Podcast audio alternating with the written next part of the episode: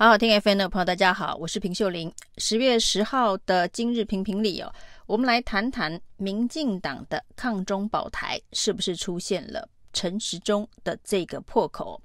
那国庆日呢，当然对于国家主权的宣示具有非常重大的意义哦。那蔡英文总统的这个国庆演说，一向也都会受到非常高度的重视。不过，就在国庆日的前夕，美国特斯拉的老板马斯克居然提到台湾解决方案呢、那他提到呢，这个为了避免台海发生战争，全世界经济倒退百分之三十，最好的方式呢，就是由中国成立台湾特别行政区哦，那给予比香港更高的待遇哦。那马斯克这样子妄议其他。国家的政治议题哦，那甚至提出了不尊重台湾人民决定的相关方案哦。那在台湾，当然朝野政治人物对这件事情都非常严肃的面对哦，朝野齐声谴责，甚至呢还有民进党的立委要发起抵制特斯拉电动车的行动哦。那显然大家对这件事情有相当一致的看法。不过在第一时间呢，民进党的台北市长。候选人陈时中被问到这个问题哦，马斯克这样子的一个说法，那陈时中呢，在媒体联访的状况之下呢，居然回应说，马斯克是一个非常杰出的企业家哦，所以他会有一定的想法，但是两岸的问题很复杂，要再进一步的讨论呢。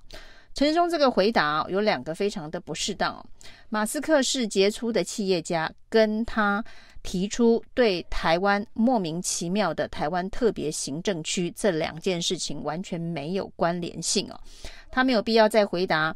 马斯克的意见的时候呢，先称赞他是非常杰出的企业家哦。两岸问题当然很复杂，但是呢，台湾有台湾的立场跟主张哦。那马斯克的立场跟主张显然跟台湾人民、台湾政府。的主张完全不一致哦，陈时中只要直接拒绝他的谈话就可以了，真的没有必要先客套的称赞马斯克是杰出企业家，有他自己一定的想法，甚至还说呢要跟他进一步的讨论。马斯克有什么资格可以跟台湾进一步的讨论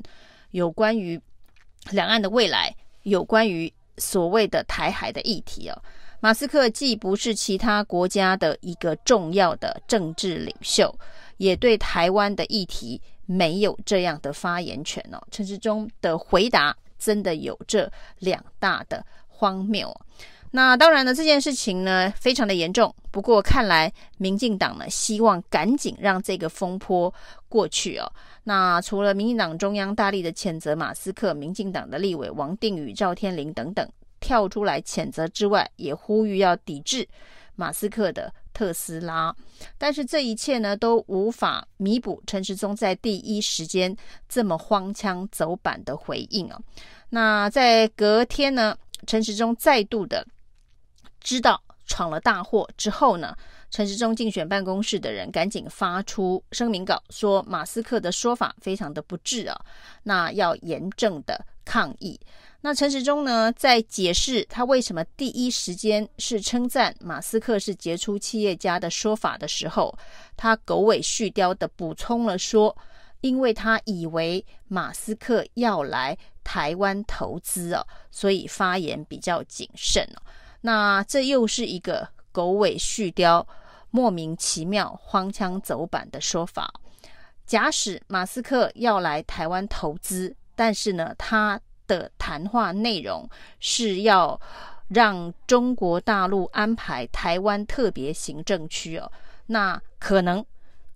就更应该要谴责，这是一个利益的交换吗？用马斯克来台湾的投资交换成立台湾特别行政区的方案吗？所以呢，陈世忠用这样子的一个理由解释他的发言哦，可以说是让大家觉得更加的不适当哦。那大家还记得，在这一个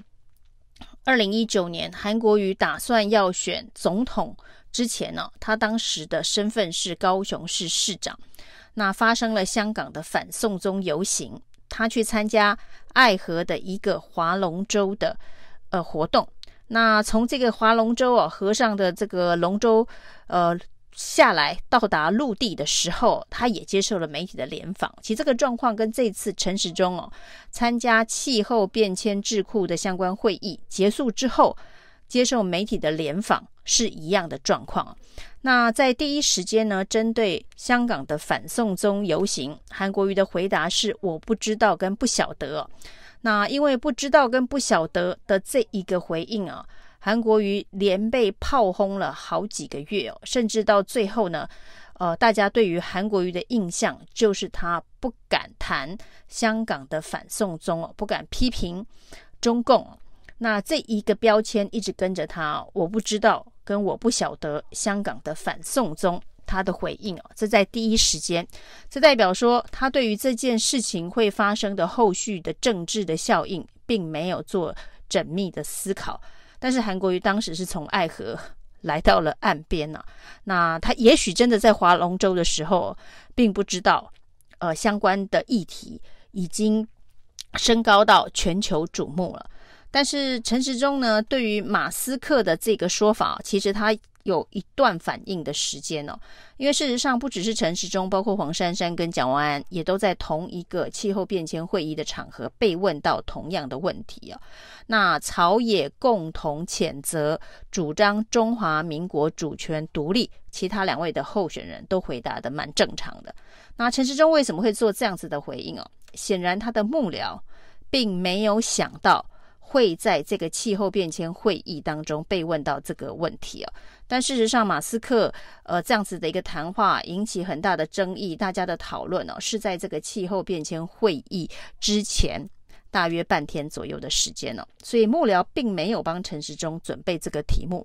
但是令人意外的是，抗中保台哦，对于呃所有的民进党政治人物来讲，应该都是膝盖反应啊。那有人居然敢说台湾特别行政区哦，不管你是马斯克还是马克宏，一定是会被大家炮轰、反对、批评的。结果陈时中居然称赞马斯克是一个杰出的企业家。那这件事情跟韩国瑜当年的我不知道香港反送中哦，应该是等量齐观相同的效果。呃，在政治层面的危机处理跟反应，跟政治价值理念的反应上面呢，那是一个非常非常严重的败笔。那陈志忠的这一个特斯拉争议风暴，呃，显然呃并没有扩大的发酵。那因为呢，这个蒋万安在这个气候变迁论坛上面提到了深蹲换乘的这件事情啊。那回到幕僚团队哦，这陈时中的幕僚团队呢，对于这一个陈时中可能面对的这个政治议题的攻防，显然没有太多的经验，才会让陈时中掉进这样子的一个呃窘境当中哦。那贴上了马斯克是一个杰出企业家的这个标签呢、啊。那对蒋万安来讲哦，他的这一个政策政见幕僚提供给他的这个呃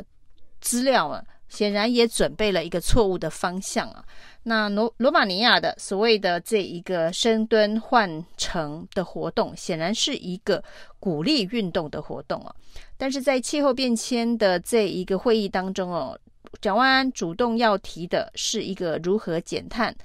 呃。未来的这个台北城市愿景的可能性哦，那他在提到这个深蹲的部分，讲的是在交通政策上面的部分，可以透过市民参与哦。那深蹲的确是市民参与，但是呢，罗马尼亚的这个政策的设计啊，这个所谓的市民参与，应该是一个市民全民运动的概念哦。那也许罗马尼亚的这一个。呃，国民的这个体重偏重，所以才有这么样子的一个呃运动的设计的活动的参与哦。那对于这个交通大呃鼓励使用公共运输的交通政策来讲啊，呃理论上不会用这样子的一个活动去推动。假设要直接的补助，可能都比较有可能啊。特别是在台北市啊，那台北市的公共运输交通呢，基本上已经是全。台湾里头最发达的，那要不要再再提高公共运输交通的使用率，降低这个私部门呢、私人的这一个交通工具的使用率，那可能是对于减碳这件事情是有所帮助的。但是这个交通工具使用的转换呢、啊，绝对不是用这种付出劳力体力的这个深蹲，呃，换得公车的车票，因为台北市民。呃，公共运输交通使用率要再继续增加的动力啊，绝对不是所谓的价格问题哦。那如果认为是说可以得到免费的公车票，所以大家会使用更多的公车，那这个事情在现在这么成熟发展的台北市公共运输系统当中，应该是存在非常非常低的诱因。那包括了之前的这个一二八零吃到饱相关的规划。可能已经在价格面已经为这个交通公共交通运输已经提供了一个最大的这个推力，要再往上用这个方式再往上推动，达到减碳的目的的可能性并不高。也许是一个呃特殊地区的补贴，譬如说现在内科的交通问题啊，那这么样子的一个拥塞的交通如何解决？就是让它的公共运输的比例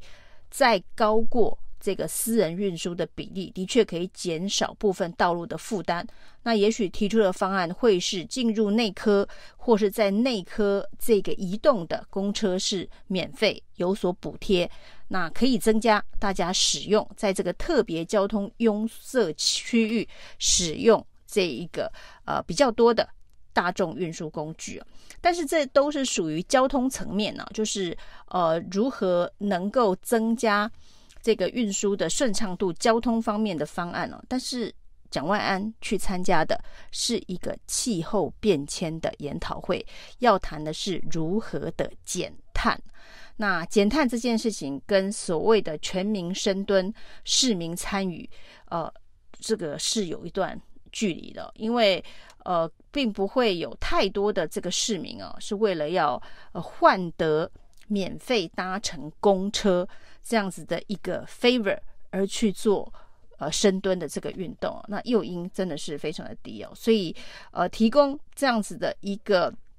谈话资料，这个演讲资料给蒋万安的幕僚，的确是应该要检讨。那从现在到选到选举投票的十一月二十六号，那还有一个多月，如果蒋万安只靠现在啊这个被政治上面呃抹黑打压。当然，这个所谓的抹黑打压他的这个周玉蔻即将复出哦，那继续靠形象能不能够走到最后哦？从美丽岛电子报的一个最新的民调当中哦，这个三个人萨卡都哦是现在是真的非常非常正三角，三个人的支持度根本就像麻花一样的纠缠在一起。当然，这是一次性的这个调查哦，那跟之前的 TBS 调查也有。呃，蛮不同的这个结构出现，所以接下来恐怕还可以再观察一到两个民调，到底是比较接近美丽岛电子报的这样子的一个三脚督的正三角，还是比较接近 TVBS，就是一个领头羊、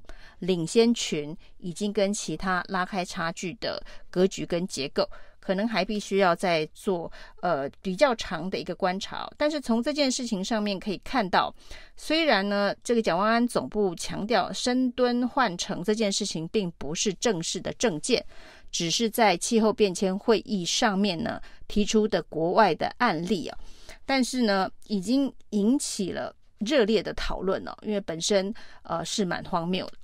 那这个跟这个陈时中的免治马桶当然不太一样哦，因为免治马桶的这个提出是一个正式的政见了，所以呢，这么一个粗糙政见的提出，引发后续讨论，包括了维护，包括了预算，包括了执行的可能性等等啊。那作为陈时中的一个粗糙政见的提出的批评啊，